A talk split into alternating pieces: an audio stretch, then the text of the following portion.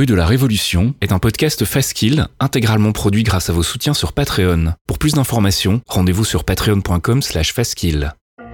Les politiques passent, mais l'État demeure. Vous ne les verrez jamais, mais ils gouvernent. Les hauts fonctionnaires, la haute fonction publique, est-elle à questionner? Quelle est sa véritable euh, efficacité alors que certains dysfonctionnements ont été révélés lors de la crise de la Covid-19 Comment réformer un système élitiste? Pour en parler aujourd'hui, nous avons le plaisir de recevoir Chloé Morin, autrice des Inamovibles de la République. Vous êtes avec nous rue de la Révolution, avec celles et ceux qui la font.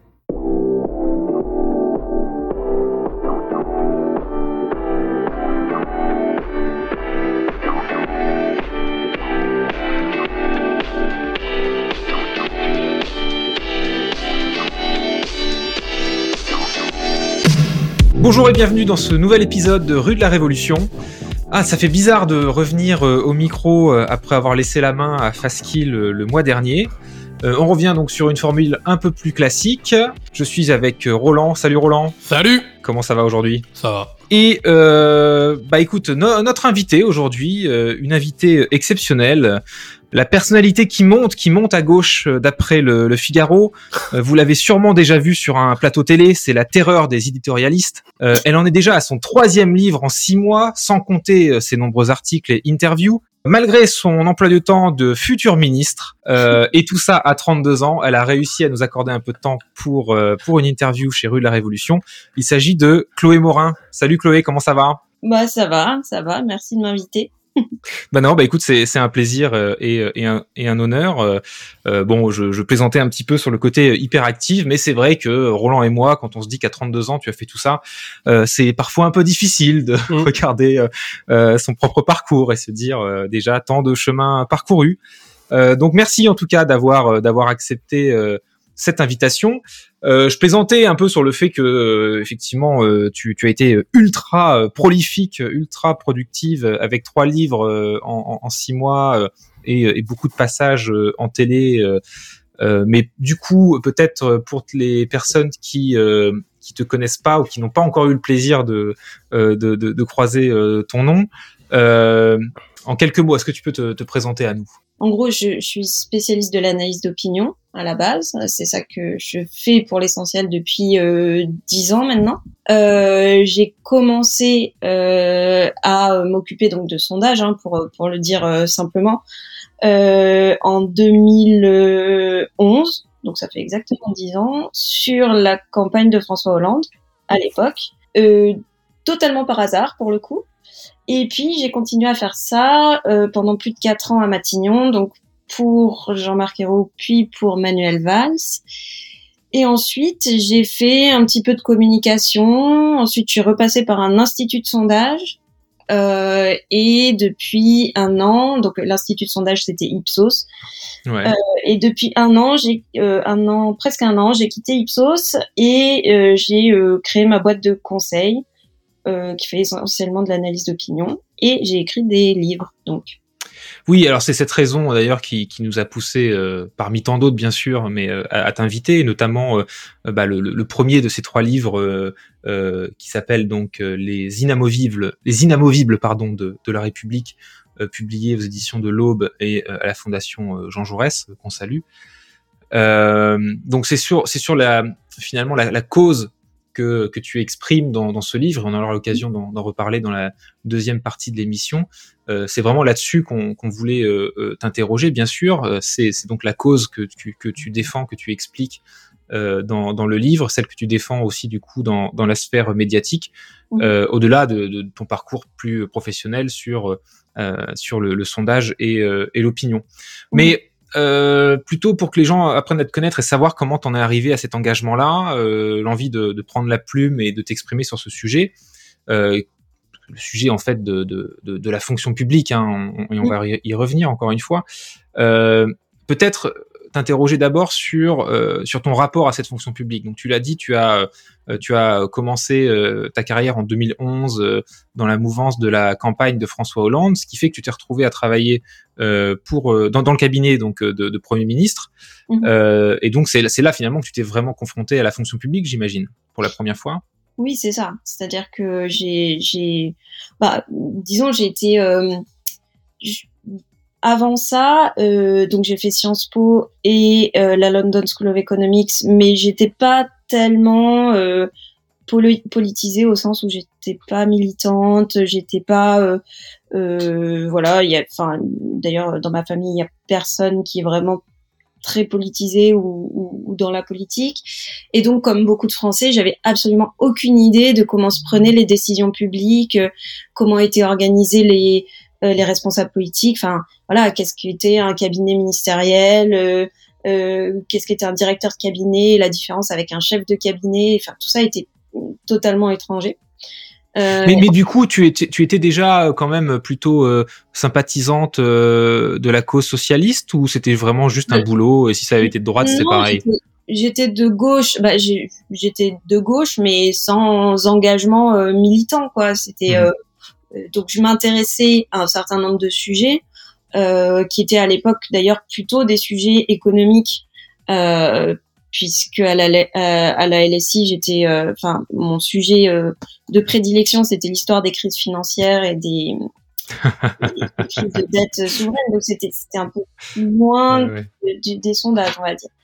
Euh, mais euh, pour le coup, oui, en gros, je suis arrivée par enfin c'est par les idées et par euh, la manière de, euh, comment dire de trouver de nouvelles solutions aux problèmes collectifs que, je suis arrivée dans la politique. Et puis après, on m'a confié les sondages parce un peu par hasard, et puis euh, parce que j'étais évidemment beaucoup trop junior pour être conseillère en quoi que ce soit d'autre. Alors moi, je trouve ça hallucinant parce qu'en fait, les sondages c'est très important euh, et c'est plutôt un truc stratégique. Et, donc je trouve hallucinant qu'on m'ait confié ça à l'époque, mais euh, finalement ça a été une chance parce que ça m'a permis d'apprendre euh, énormément de choses, même si euh, la vie en cabinet c'est c'est quand même très très dur, hein, faut pas faut pas se le cacher.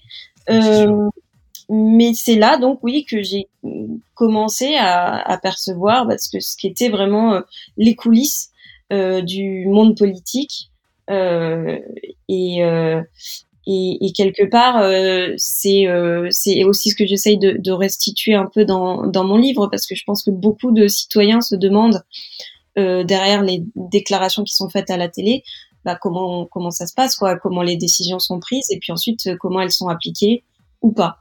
Mais alors, du coup, tu t'es retrouvé là quand même. Tu t'écris ça comme étant peut-être un peu par hasard, surtout qu'en plus, voilà, tu, tu le disais à la LSI, tu bossais plutôt sur la question de tu avais fait un mémoire donc sur, euh, sur les crises financières euh, euh, que je comprends bien. donc là, tu te retrouves à bosser pour, pour Jean-Marc Ayrault et ensuite pour, pour Manuel Valls. Donc tu, fais ta découverte aussi donc avec la dureté des, cabinets, avec la fonction publique, etc. Toi qui, étais relativement junior à l'époque, on parle aussi quand même d'un bon en règle générale d'un boulot en cabinet qui est, difficile. Euh, on en avait parlé notamment lors de notre tout premier épisode avec, euh, avec Boris Faure, qui lui aussi avait fait euh, l'expérience des cabinets à l'époque du côté du Quai d'Orsay. ce qu'il faut commencer le travail au quotidien pas forcément déjà en général qui est assez dur évidemment dans les cabinets, mais en particulier dans un quinquennat qui euh, a été un des quinquennats les, les, moins bien compris, les moins populaires, alors que tous les voyants étaient au rose. C'est-à-dire que euh, on avait, euh, je dis on parce que voilà, je, je, pense que tout le monde a compris que j'étais sympathisant socialiste, mais on avait on avait tous les pouvoirs à ce moment-là en en 2012. Et, et donc, il y a, y, a, y, a, encore plus une incompréhension derrière ça. Est-ce que, est-ce que ça a été un élément aussi dans, dans, ton, dans ton parcours sur ces cinq années-là ou Ah bah, si tu veux, moi, c'était moi j'étais spécifiquement en charge de euh, euh, de suivre la dégringolade quelque part, hein. euh, la dégringolade des sondages. Donc et puis je l'ai même connu deux fois parce que quand Valls arrive en 2014, il y a une remontée des sondages. Enfin, il a une toute petite période de, de je dirais pas d'état de grâce parce que enfin ce serait ce serait trop, mais il y a quand même une période où il, il, il était relativement populaire et puis ensuite il s'est casser la figure euh, comme euh, comme héros. Euh, et donc moi, mon boulot, c'était de suivre ça et puis surtout d'expliquer au fur et à mesure pourquoi est-ce que les gens étaient étaient déçus. Et donc évidemment, c'est compliqué à résumer en enfin parce que tout, à résumer tout un quinquennat, mais euh, l'idée quelque part de trahison s'installe finalement très vite. Et il y a la part de, euh, enfin ça c'est la réflexion à laquelle je suis, je suis arrivée aujourd'hui, mais il y a la part de la responsabilité qui est celle de François Hollande et puis collectivement de, de sa majorité et puis des socialistes. Et puis je pense qu'il y a quelque chose qui va au-delà, c'est-à-dire que je pense qu'aujourd'hui euh, si l'on regarde Sarkozy avant, euh, avant Hollande et puis euh, Macron après, je pense que il y a quelque chose de, de biaisé dans nos institutions parce que la présidentielle et la Ve République nous conduit vraiment à projeter tellement d'attentes dans une seule mmh. personne et à faire dépendre tout de cette personne parce que si on regarde bien, le président de la République est élu, la majorité lui doit son élection, considère, enfin les députés considèrent qu'ils doivent toutes à, au président de la République. Donc, ils, ils se vivent pas spécialement comme un contre-pouvoir, mais un peu comme euh, des, des, des, obligés. Mmh. Euh, le gouvernement est nommé par le même président, et donc ceux qui détiennent quelque part l'essentiel des pouvoirs, euh, ben tout remonte au, président. Or, il euh, y, a, y, a, quand même quelque chose d'assez malsain quand on réfléchit bien à se dire qu'on fait dépendre beaucoup, beaucoup, beaucoup de nos attentes d'une seule personne. Et, et quelque part, euh, Emmanuel Macron est l'aboutissement de ça et, et, et a, euh, a, poussé la logique jusqu'à la caricature. On l'a vu il y a deux semaines quand il a décidé tout seul dans son coin que qu'il allait suivre la vie de personne et qu'il ne confinerait pas moi, mon sujet, c'est pas qu'il, enfin, j'ai pas d'avis sur le fait qu'il fallait confiner ou pas confiner. Je, j'en sais rien. Mhm. En fait. Comme beaucoup de Français, je, je, je sais pas. j'écoute les épidémiologistes, je regarde les, les chiffres et j'y comprends rien. Euh, en revanche, le fait que la décision soit aussi euh, solitaire euh, montre bien à quel point de, de voilà de comment dire de, je sais pas s'il faut parler de dévoiement du système, mais voilà, de concentration du système. Euh, mais, mais qu'est-ce, qu'est-ce qui a bloqué dans la mesure où finalement le constat que tu fais là, il est intéressant, d'autres l'ont fait aussi, euh, mm-hmm. mais toi tu l'as fait en étant à l'intérieur, c'est-à-dire que tu avais l'oreille euh, du premier ministre, des premiers ministres pour le faire ce constat-là. Donc est-ce que, est-ce que du coup, même en ayant conscience de, de ces faiblesses-là, il y avait rien à faire ou on a préféré pas t'écouter à ce moment-là? Bon, déjà, il y a une partie de ce constat-là qui est le fruit de dix ans du coup de réflexion parce que forcément on peut pas commencer. il y a un peu de recul aussi derrière. C'est pas euh, forcément le, constat immédiat que tu avais. C'est pas c'est pas le constat que j'avais immédiatement et euh, et en même temps, enfin en gros moi j'ai été confrontée au fait que euh, systématiquement euh, la politique est un échec depuis dix ans, mais même depuis beaucoup plus longtemps. Et donc euh, mm. l'interrogation constante, c'est mais pourquoi? Enfin, alors au début, euh, bah, je me suis dit on est nul, tout simplement. Et puis en mm. fait, euh, plus on creuse, plus on avance, plus on se rend compte que bah, c'est pas juste ça. Donc euh, évidemment, il y a des erreurs qui ont été faites euh, sans doute par Hollande, sans doute par Hérault, sans doute par Valls, par leur ministre. Il y a des problèmes de compétences individuelles, de volonté politique, c'est évident. Mais il n'y a pas que ça, parce que sinon on ne serait pas euh, en train de s'enliser avec des sondages qui nous promettent Marine Le Pen quasiment au pouvoir demain. Euh, donc c'est bien qu'il y a des choses beaucoup plus profondes et beaucoup plus euh, structurelles. Et, et évidemment, euh, ces choses-là, elles sont, elles sont plus difficile à, à, à changer. Je pense que l'une d'entre elles, c'est vraiment la répartition des pouvoirs, et la, la, séparation et la répartition des pouvoirs. Donc, la question des institutions. Euh, et après, on peut. Oui, alors bah, c'est l'objet notamment, c'est une des propositions que tu fais. Alors bien sûr, dans le côté institutionnel, euh, contre-pouvoir, etc., euh, tu, as bien décrit le, système euh, de monarchie présidentielle dans lequel finalement on, se retrouve, qui est loin d'être un régime parlementaire comme, d'autres en Europe ou ailleurs peuvent le faire. mais plus particulièrement dans, ton livre Les inamovibles de la République, cette inertie aussi mortifère que tu décris, tu l'as, tu l'identifies parmi d'autres sur sur la, la, une partie de la fonction publique et en l'occurrence notamment les, les, grands corps et la haute fonction publique. On va y revenir tout de suite. C'est, c'est, le pitch de ton, de ton livre Les inamovibles. Les inamovibles, c'est très dur à dire. Hein. Les inamovibles, de la République. Euh, ton message finalement, euh, ce que tu as réalisé euh, dans ces années, dans les entrailles du pouvoir et, cette, cette inertie que tu décrivais tout à l'heure, qui est, qui est multiple bien sûr, qui est polymorphe, mais en particulier, ce qui t'a sauté aux yeux, c'est la révélation d'un deep state au pouvoir. Alors, est-ce que tu peux peut-être nous donner en quelques lignes un petit peu le, pitch finalement, le, le, message principal de ton livre? En fait, le message principal de mon livre, c'était que lorsque j'étais en cabinet, tu avais une espèce de, de avais deux mondes en gros. Tu avais les gens qui étaient des, des technos et puis tu avais les autres. Et les technos, c'est essentiellement des hauts fonctionnaires qui étaient en cabinet, donc temporairement. Mhm. Pour eux, c'est un marchepied en fait pour avoir une promotion dans l'administration lorsqu'ils y retournent, hein, globalement. Mhm. Euh, et donc, il y avait plusieurs caractéristiques de ces technos. Souvent, on se moquait, on se moquait d'eux en disant qu'ils n'avaient pas de sens politique. Mais en réalité, le, enfin, et eux nous méprisaient parce qu'on connaissait rien, en gros. C'est ça le.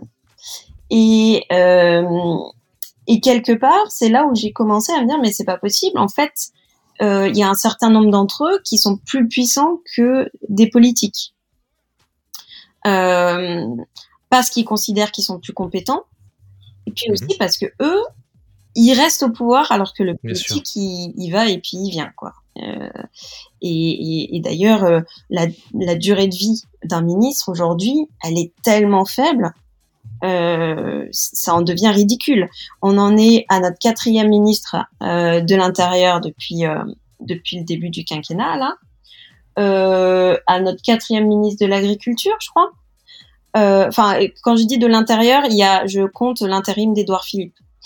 Mmh. Euh, enfin voilà, c'est quand même euh, quand on se dit qu'on veut réformer un pays, il faut, faut, faut pouvoir s'inscrire dans le temps. Donc il y a un, un, problème de déséquilibre en fait entre cette haute fonction publique qui, qui reste tout le temps, euh, qui vient peupler les cabinets parce qu'en fait il y a personne d'autre donc euh, l'essentiel est, sous Macron, je crois que c'est un peu caricatural même, en fait euh, l'essentiel des cabinets sont peuplés par par ces gens-là ou dirigés par ces gens-là. Euh, et puis donc ils ont ils ont peu à peu rempli un vide, enfin pris la main par rapport aux, politiques. Alors, dans mon livre. Attends, le, le, constat, le constat que tu fais ici, peut-être on pourrait le voir de manière plus positive, dans le sens où je me fais un peu l'avocat du diable, mais euh, si justement euh, les ministres passent, mais il faut que l'État demeure. Donc, euh, est-ce que finalement c'est pas positif d'avoir ces fonctionnaires-là sur qui on peut compter et qui assurent la continuité là où les ministres ont tendance à être de plus en plus volatiles? Évidemment, c'est pas un problème en soi, mais le problème c'est que ce n'est pas la démocratie. Si tu veux, si tu confies les rênes du pays à des gens qui sont toujours les mêmes et que tu peux pas euh, euh, influencer parce que ils sont là et donc euh, euh, tu vois, qui sont imperméables à toute critique et inaccessibles à, à, à, au contrôle citoyen, ça n'est plus une démocratie. Donc, euh, on, peut décider qu'on n'est plus en démocratie, mais euh... non, mais le, souci que tu décris dans ton livre, c'est que non seulement on, parle d'irresponsables, mais irresponsables au sens propre du terme, c'est-à-dire que ils n'ont pas de responsabilité vis-à-vis du citoyen euh, puisqu'ils ne sont pas élus effectivement au, suffrage universel, mais que en plus de ça, le, sens de l'État et, du bien commun qu'ils sont censés représenter et avoir n'est pas toujours vérifié puisque en pratique il, va, il, va, y avoir des phénomènes, je dirais, de finalement de, de comportement de, de, de, caste où en fait il, s'agirait d'un il s'agit d'un petit monde qui cherche plutôt à se protéger et à agir dans, dans son propre intérêt, parfois même sans sans le réaliser et tu, tu, disais par exemple que, que, que ces hauts fonctionnaires-là passaient par exemple en cabinet euh, plutôt pour l'espoir de d'avoir une promotion et pas tant pour euh, la beauté du service public. C'était un exemple que tu donnais. C'est ça.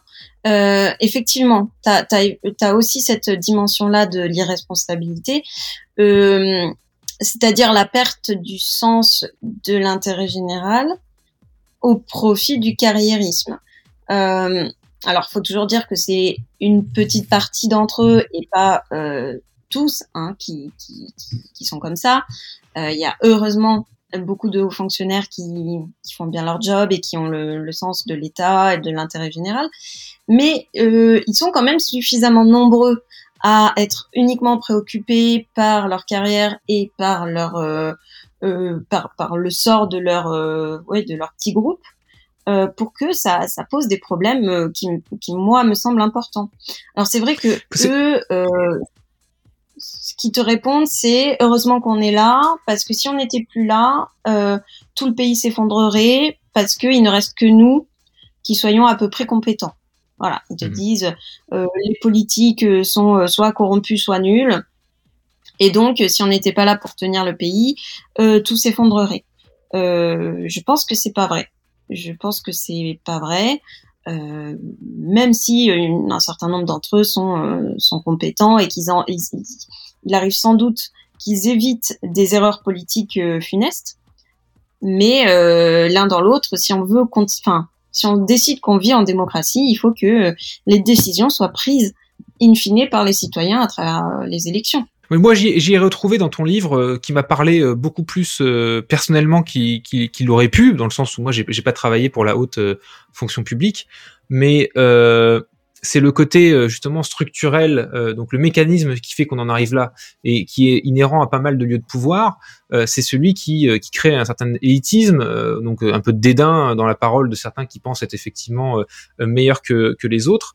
Et un des soucis structurels aussi là-dedans que moi j'ai pu voir en salle de marché et que je décris avec les irresponsables de la salle de marché dans, dans, dans, mon livre, qui, qui est qui rappelle aussi euh, euh, beaucoup le, le, message et la démarche euh, de, du tien, c'est que finalement, même si dans le lot, il y en a qui pensent un peu qu'à eux et d'autres qui essayent de bien faire, c'est que de toute manière, pour, suivre, pour survivre dans ce milieu-là, structurellement, on se retrouve, même si on a un bon fond, au bout d'un moment, à forcément tomber dans le travers. et c'est un petit peu ce que tu décrivais avec la, euh, avec la métaphore du pot de cornichon que qu'on avait relevé. Peut-être que tu peux nous expliquer un peu cette métaphore du pot de cornichon. Oui, oui, la métaphore. Ben alors c'est, euh, je sais pas qui, si c'est lui qui l'a inventé, mais moi je l'ai connu euh, parce que c'était DSK qui l'a raconté. Euh, et en gros, c'est tout corps plongé dans un bocal de cornichon finit par devenir un cornichon euh, au bout d'un certain temps. Et donc c'est l'idée et d'ailleurs, on a eu la, enfin, la non-réforme de l'ENA hier, donc euh, c'est l'occasion d'en parler. Euh, c'est l'idée qu'en fait, euh, euh quelle que soit ta bonne volonté, tes compétences, ton origine sociale, etc., etc., si on te plonge dans un milieu où tout incite à être, à ne pas prendre de risques, à penser à ta carrière plutôt qu'à l'intérêt général, euh, à être focalisé sur euh, ton micro précaré et puis sans regarder l'objectif qui est poursuivi en commun. Enfin, tout un tas d'incitations comme ça qui sont celles auxquelles les, hauts fonctionnaires sont soumis. Ben à la fin, qui que tu sois, tu vas avoir euh, une attitude qui, sera euh, euh bah, celle que malheureusement un, bon nombre de hauts fonctionnaires a. Ok, donc du coup, est-ce que derrière c'est pas justement une, espèce de phénomène de, de, planque entre guillemets où derrière euh, il y aurait un groupuscule entre guillemets de personnes euh, euh, bien placées aux fonctionnaires qui cacheraient une espèce d'incompétence en, suivant toujours les mêmes directives, les mêmes stratégies et qui font fi entre guillemets de, l'évolution et des différentes crises qu'on traverse. Bah, si, si, tu veux, tu as, euh, en gros, euh, aucune incitation pour eux à changer quoi que ce soit. Euh, et il y a tellement le sentiment que eux ont la solution et que les politiques ne l'ont pas et sont incompétents euh, que quelque part euh, ils peuvent décider de d'entraver un certain nombre de décisions. Donc il y a aussi de défiance en fait, c'est ça? Oui, et c'est quelque chose de sincère, c'est-à-dire que moi, euh, ça m'est arrivé de, de, enfin, des hauts fonctionnaires qui me disent mais vous dites n'importe quoi. Heureusement qu'on est là, euh, heureusement qu'on prend les bonnes décisions, parce que de toute façon les politiques sont des incompétents et qui, qui mèneraient le pays à, à la ruine si on les laissait faire. Donc euh, Euh, c'est assez, euh, c'est assez étonnant comme euh, comme phénomène. Enfin, il y a, y, a, y, y a un mépris intellectuel et, et, une conception de la démocratie dans tout ça qui est quand même assez assez étonnant. Tu décris cet élitisme justement un petit peu méprisant. Euh, tu décris aussi la, la, capture intellectuelle finalement sur sur les jeunes esprits. Euh, euh, que ce soit dans le privé, dans la finance aussi, et donc aussi sur des pans entiers du, euh, du service public. Euh, tu donnais l'exemple notamment voilà de la haute fonction publique qui est la plus prestigieuse, hein, qui est la direction générale des finances, et où finalement leur boulot à plein temps, c'est de faire régner un statu quo mortifère, donc qui, est très compliqué pour ensuite gérer les crises. Et au-delà du dédain que, que tu as décrit, euh, bah, ces personnes-là qui sont euh, des personnes brillantes euh, au départ, parce que c'est un milieu ultra compétitif, mais qui peut-être leur monte un peu à la tête, mais c'est des personnes brillantes dont la tâche principale va être de faire appliquer la règle des 3% de Bruxelles, plutôt que de mettre ces esprits bien faits à la construction de ponts ou, ou à la gestion de crise ou faire des choses qui sont un peu plus productives, dirons-nous. donc pourquoi, pourquoi on a ce, ce, phénomène, à ton avis, de, comme ça, de, de, de, de jeunes euh, qui se retrouvent euh, à, à, bosser pour quelque chose de, finalement de, très peu productif parce qu'il y a, y, a, y a, un côté prestigieux, euh, mais, où, mais qui sont du coup fondamentalement encouragés euh, à ne pas produire de changement dans la société, mais justement à faire respecter, à faire appliquer un statu quo le plus mortifère possible bah, disons que en fait, en plus leur vocation, enfin tu dis que leur vocation c'est de faire respecter euh, euh, les 3%, etc. C'est aussi d'aller essaimer partout. C'est-à-dire que un, un, IGF qui a réussi, c'est un IGF qui n'est pas resté à Bercy, mais qui est allé euh, ailleurs, dans d'autres administrations. Alors, IGF, euh, inspecteur général des finances, hein, pour nos auditeurs. Voilà. Euh, et qui est allé notamment, enfin il y en a pas mal qui finissent quand même dans le secteur financier, hein, euh, mhm. et donc et, qui comment dire euh, qui, qui, renforce le réseau en quelque sorte hein, parce que ça élargit euh, l'accès à d'autres lieux de, de pouvoir. Euh, et, et, donc ils ont aussi cette euh, vocation là et c'est vrai que quand on enfin n'importe quel ministre euh, de droite de gauche quel, quel, que soit le ministre que, à qui tu peux parler il te dit toujours que sa terreur c'était le ministre du budget. Et euh, et, et, et l'administration qu'il y a derrière, parce que effectivement, c'est une machine à, à impuissanter les politiques. C'est-à-dire que c'est les gens qui sont là pour te dire tu ne peux pas et pour te ratiboiser ton budget euh, indépendamment des tu vois de, des objectifs politiques que tu peux avoir. C'est euh, c'est euh, il faut toujours faire des économies euh, et, et, et, comment dire et la, logique n'est jamais une logique de long terme c'est-à-dire qu'ils vont pas te dire tu as le droit de dépenser aujourd'hui pour investir pour avoir euh, plus d'argent demain et d'avoir un retour sur investissement. Non c'est toujours des, coups de rabot assez bêtes et méchants faits fait à la hâte parce que les budgets ils sont toujours faits à la hâte.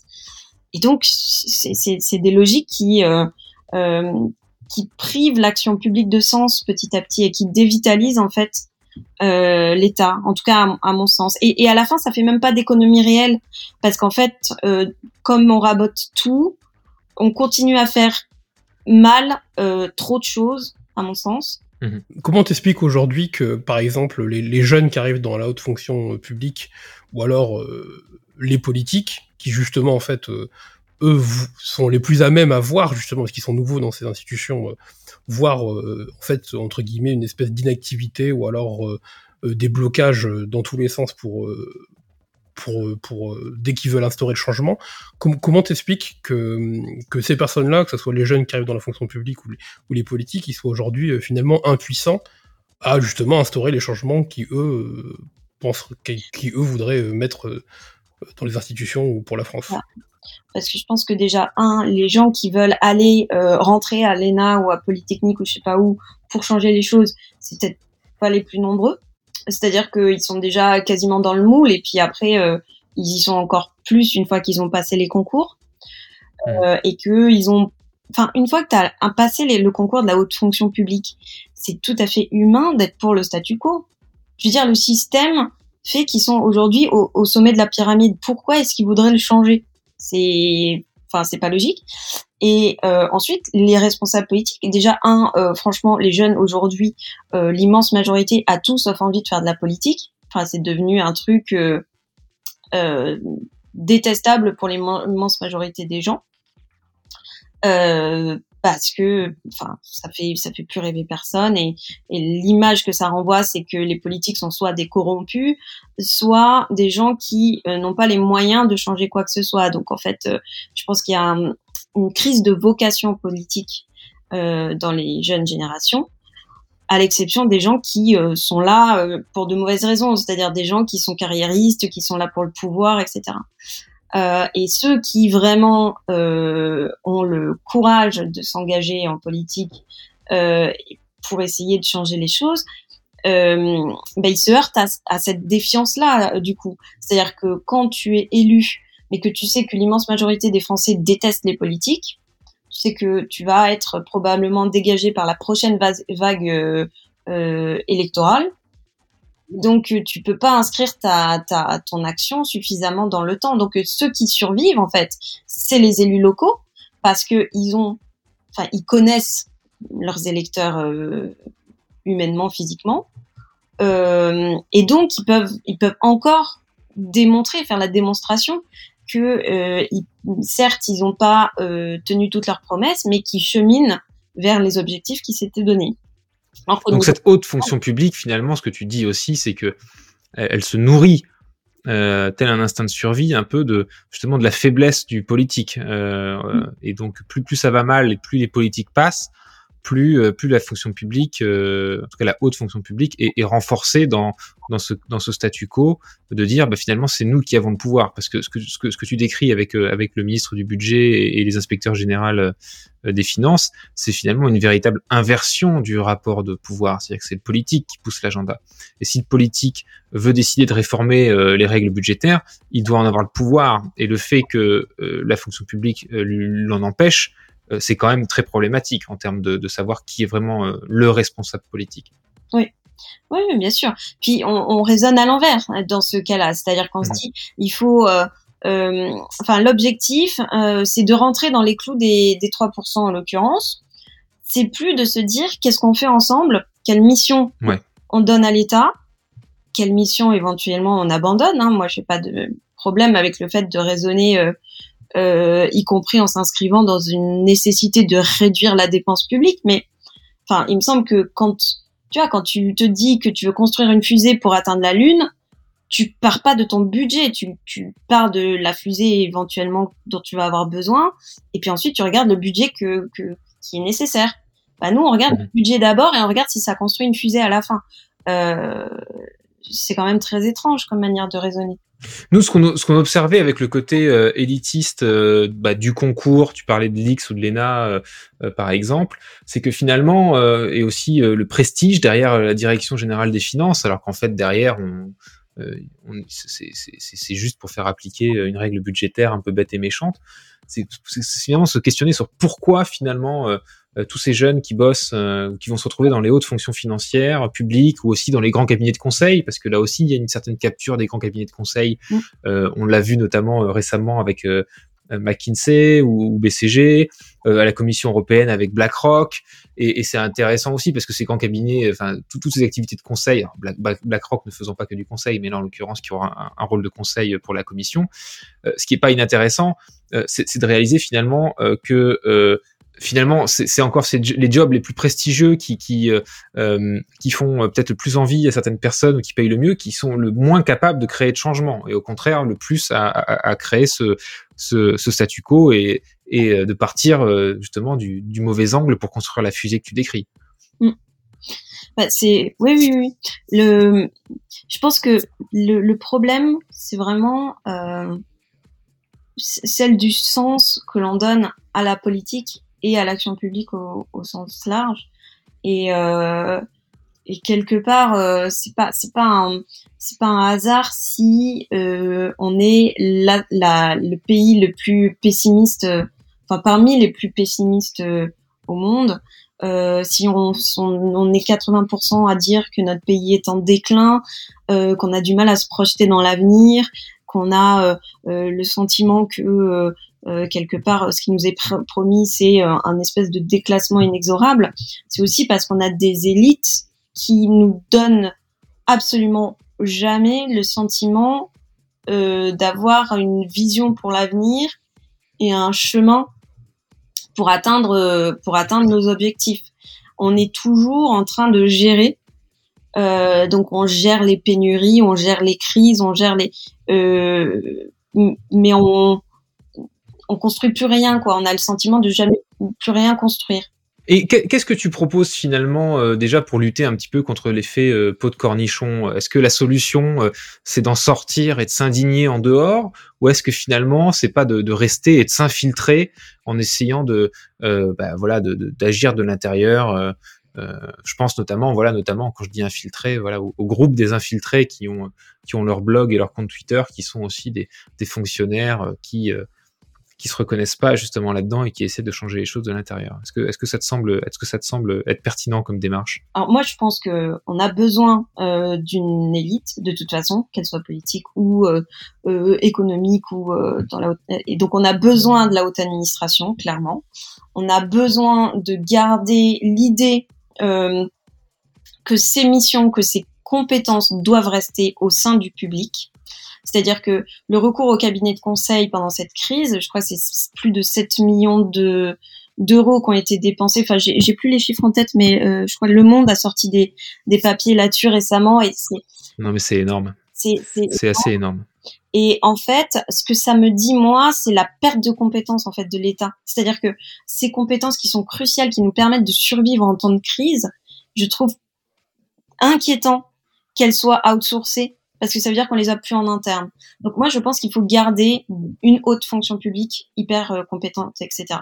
Mais comme tu disais, faut casser l'effet euh, caste entre soi euh, et, et, et l'effet euh, rente. Euh, tu peux pas avoir une carrière qui soit déterminée par le concours que tu vas passer à 25 ans ou à 30 ans.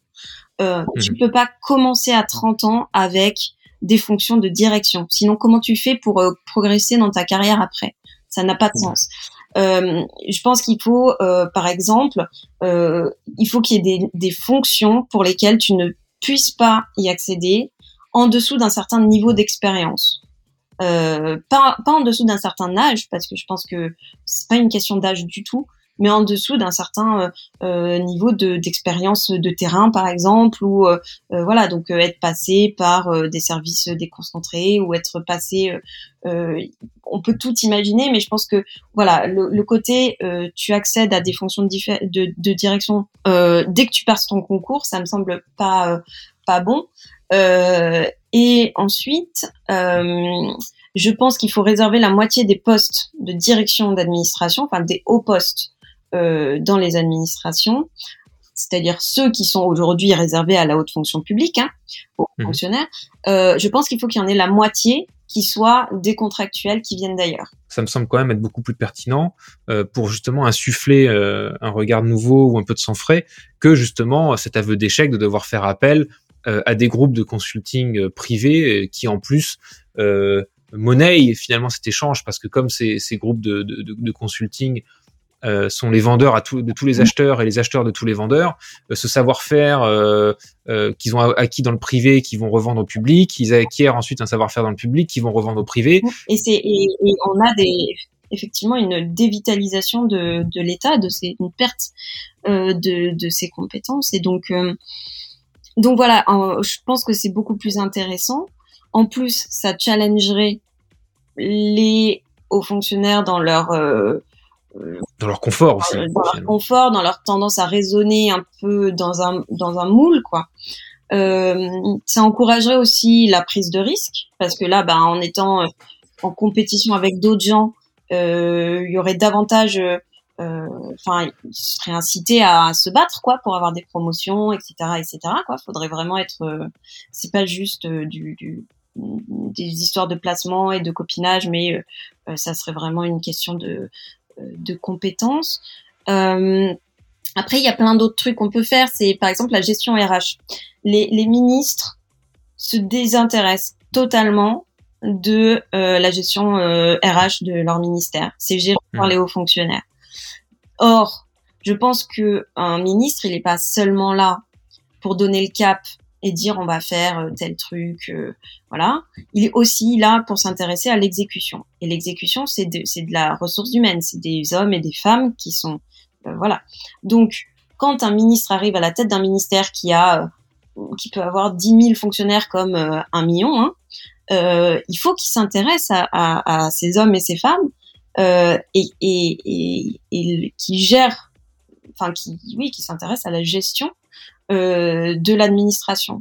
Et donc, je pense que la question de la gestion des ressources humaines, de l'attribution des postes, hein, pour être euh, pour être euh, clair, et notamment des plus hauts postes de l'administration, doit être rapatriée au sein du cabinet du ministre et pas au sein de l'administration, parce que sinon, en fait, les administrations se gèrent elles-mêmes et donc forcément en déconnexion avec les objectifs politiques euh, qui, qui, qui, sont à leur tête.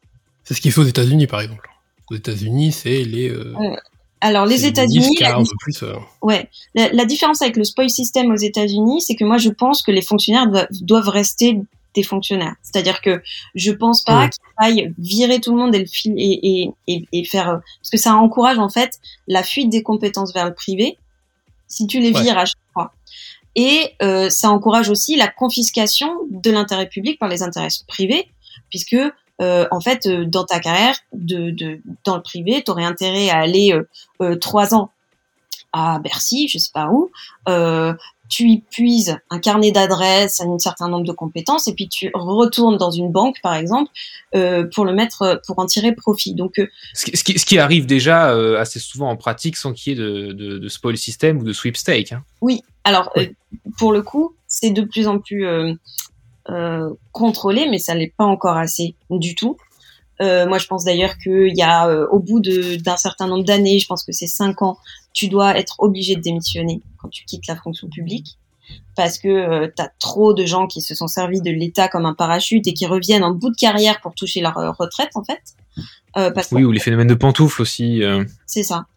mais donc, moi, je pense qu'il faut une forme de spoil system, c'est-à-dire que les ministres, quand ils arrivent, ils démettent toutes les têtes de pont, en fait, mais qu'ils les envoient pas dans le privé. Ils leur donnent, le, ils les envoient vers euh, l'inspection générale, par exemple. Mmh. Euh, et ils nomment leurs hommes et leurs femmes, euh, voilà, en fonction des compétences, hein, évidemment. Et, mmh. et puis après, ils sont responsables euh, euh, bah de, de, la mise en œuvre de leur feuille de route, quoi. Et donc, si ça marche pas, eh ben, euh, au moins, ils seront entièrement responsables. Parce qu'il y a plein de politiques qui vous disent, oui, mais moi, en fait, ben, Matignon et l'Élysée voulaient pas que je change le directeur de telle ou telle administration. Donc, ben, le mec me mettait des bâtons dans les roues. et à la fin, si j'ai pas réussi, ben, c'est leur faute à eux. Bah, si les ministres avaient pleine capacité de mettre les gens qu'ils veulent à la tête des, des, des administrations qui, dont ils ont la tutelle, pourraient au moins pas trouver cette excuse-là. Qu'est-ce qui leur empêche de le faire? Parce que ça, c'est aussi euh, un serpent de mer, le sweepstake. Ça a été proposé par, euh, euh, enfin, un spoil system américain, pas forcément à l'américaine, mais ça a été proposé par Sarkozy. Ça a été aussi souvent mentionné par par Macron.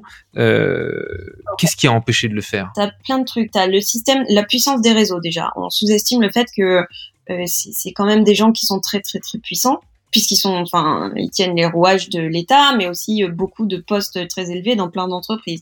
Donc, si tu veux, quand toi, tu es euh, un politique dont euh, tu sais que l'horizon est quand même euh, au mieux 5 ans, que tu sais pas si tu vas être élu derrière, si les types viennent te voir en te disant, écoute, si tu nous braques tous, tu risques d'avoir un petit peu de mal à retrouver un job derrière, tu réfléchis à deux fois. Et, le sens du sacrifice euh, des politiques est quand même euh, limité, on peut les comprendre. Euh, donc, tu as quand même cette pression-là, et sans être complotiste, hein, tu, tu, enfin, je donne un exemple dans mon livre sur la réforme de Polytechnique, où clairement c'était ça qui a bloqué. Enfin, c'est comme ça qu'ils bloqués. Euh, donc, tu as un petit peu ça. Tu as le fait aussi euh, de clairement d'un manque de courage ou d'un manque de compétences même des politiques, c'est-à-dire qu'ils font des réformes de l'État ou de la haute fonction publique qui sont mal ficelés, ou ils s'y prennent mal, ou ils anticipent pas les choses, ou parfois même ils ont même pas la volonté d'aller au bout. Ça c'est le cas de François Hollande. Je pense qu'il avait absolument aucune volonté d'aller au bout. C'est ce que dit euh, Mandon qui était en charge de, notamment de la simplification et toutes ces questions-là pendant le quinquennat Hollande, il, dit bah moi j'ai pas été soutenu par ma hiérarchie. Et donc, quand le président de la République te soutient pas, ben, tu vas pas très loin, c'est sûr. et puis, tu as, notamment chez euh, chez Macron, je sais pas, il y a une ambiguïté. On ne sait pas s'il veut vraiment réformer ou s'il est empêché. C'est toujours un peu. Sur, sur, Macron, ce qui est un peu complexe, effectivement, c'est qu'il a donné cette impression, il s'est souvent plaint justement de cette inertie euh, de la fonction publique euh, qu'il a subi déjà, d'ailleurs, lors du quinquennat Hollande à Bercy, parce que bon, Bercy, c'est quand même un haut lieu aussi de cette, cette inertie de la fonction publique, s'il y en a un en particulier. et dans le même temps, euh, ben, il, vient de ce monde-là aussi. Il, est passé par l'ENA, il a un carnet d'adresses énorme chez les, chez les hauts fonctionnaires, et euh, il me paraissait compliqué pour Macron d'avoir vraiment envie de, de les aliéner, en fait. Ben, oui, et euh, alors moi j'ai vraiment cru que justement, étant haut fonctionnaire, il serait mieux placé que les autres pour identifier les failles du système et puis les, et puis les régler le problème. Bon, je me suis trompée. Après, je pense qu'il avait surtout avant avant tout un immense problème de ressources humaines quand il arrive au pouvoir. Et que n'ayant pas de cadre politique sous la main, ben pour peupler les ministères, euh, les cabinets ministériels, euh, tous les postes mhm. importants, ben il avait les hauts fonctionnaires parce que mine de rien, c'est des gens très compétents, qui connaissent les rouages et donc c'était tentant d'aller les chercher quoi. Il n'avait pas trop le choix. Ça, c'est un point, je, je, je, tiens à rebondir là-dessus quand même, parce que c'est un point dont on parle très peu lors des campagnes politiques, euh, qui ça pèse très peu dans le, dans le choix des électeurs, mais euh, c'est finalement aussi la capacité d'un parti politique, euh, quand il met des candidats, à avoir aussi derrière euh, les, les, fonctionnaires et les compétences. Et pendant longtemps, puisque ça a été les deux gros partis majoritaires, l'UMP comme le PS, enfin, où LR et le PS euh, avaient beaucoup de ça. Euh, et c'est beaucoup moins vrai pour d'autres partis comme ELV ou le LFI ou, ou, le RN. Et comme tu le dis aussi, dans, dans une moindre mesure, bah, LREM, euh, qui, allait, qui a dû aller outsourcer cette compétence-là dans les gros partis existants, mais euh, ce que, ce que, ce que j'essaie de dire quelque part, c'est que euh, il y a euh, un risque. Alors ça veut pas dire qu'il faut pas le faire, mais si demain on a un parti qui n'a jamais exercé le pouvoir qui arrive, qui arrive aux manettes, quelles que soient leurs bonnes ou mauvaises intentions, il y aura derrière aussi tout un pan de la, de la, fonction publique qui va, mmh. qui va pas forcément suivre en fait. C'est ça. Bah, c'est-à-dire que longtemps, les partis politiques, c'était pas seulement des, des, des, des machines à produire des idées, ou des candidats, c'était aussi des gens, des machines à former. À former des élus et des gens capables un jour de prendre des responsabilités. Et d'une certaine manière, les partis politiques, ça a longtemps été un ascenseur social. Parce qu'il y, a, enfin, il y a des gens quand même qui se sont hissés à un certain niveau de responsabilité, euh, qui, qui, enfin, grâce à ça. Euh, et grâce à la formation qui était dispensée.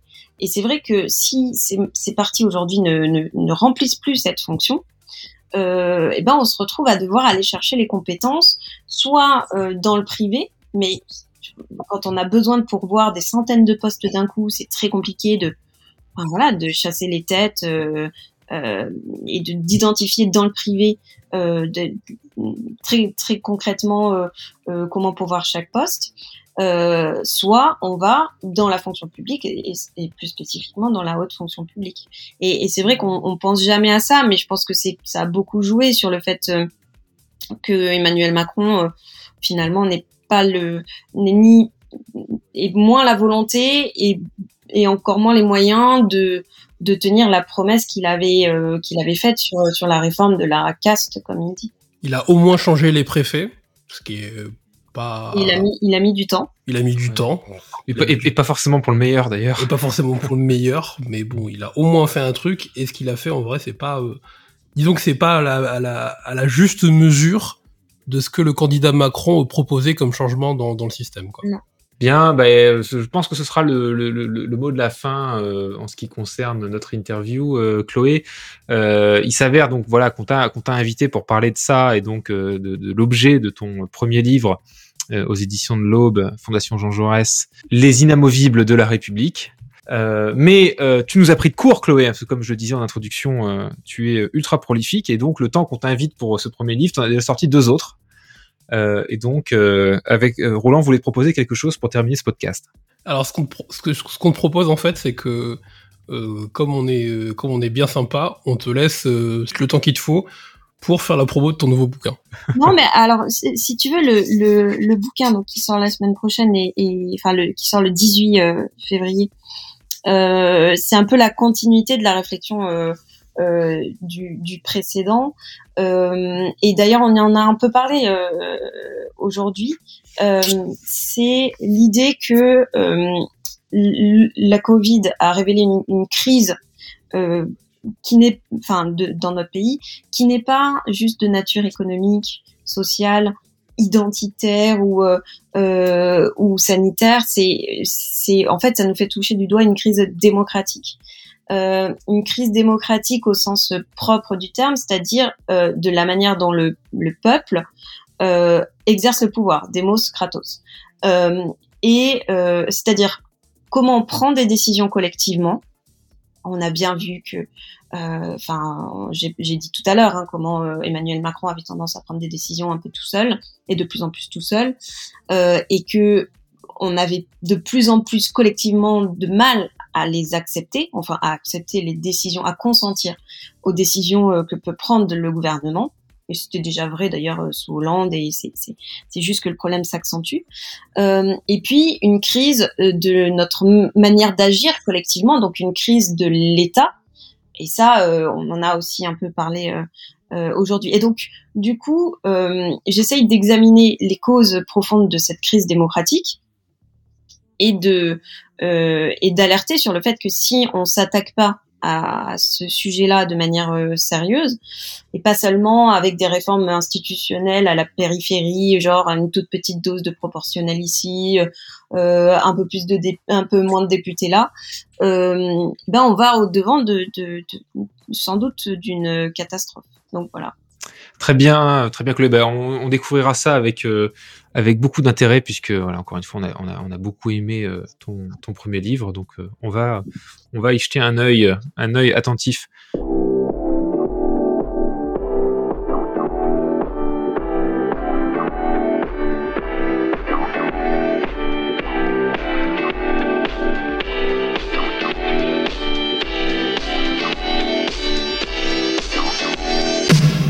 Bah Chloé, on, va, on va te libérer. On sait que tu as encore euh, une longue journée euh, devant toi. Euh, donc bon courage pour ça et merci encore pour, pour, pour ton temps, pour ta sympathie et puis surtout pour, pour toutes ces bonnes idées. Et, et j'espère qu'on se retrouvera très bientôt. Chloé, prends soin de toi. Bon courage. Bon courage à vous. Merci pour l'invitation et à très bientôt. Merci à toi aussi, Roland, bien sûr, pour, euh, pour ce quiz qu'on va peut-être couper, du coup, je sais pas trop, on verra. Je sais pas, on verra. et, euh, et on embrasse, bien sûr, Faskill qui rend ce podcast euh, audible et euh, n'hésitez pas à aller euh, le soutenir sur son euh, Patreon. Je remercie enfin les auditeurs pour leur fidélité. Si ce podcast vous a plu, comme d'habitude, n'hésitez pas à le partager autour de vous et à lui mettre une bonne note sur les applications de podcast. C'est pas grand chose pour vous, mais pour nous, ça veut dire beaucoup. Sur ce jeu de mots d'une qualité discutable, voilà, je vous souhaite une bonne journée et à la prochaine. Un podcast signé faskill.com. Vous êtes fan des années 80 Le son des 80 vous manque? J'ai ce qu'il vous faut. 12 pouces, c'est une mixtape de 2 x 45 minutes où je vous propose de redécouvrir les maxi 45 tours emblématiques de l'époque, le tout accompagné d'anecdotes. Une fois par mois, embarquez pour un trip nostalgique dans le son merveilleux des 80s.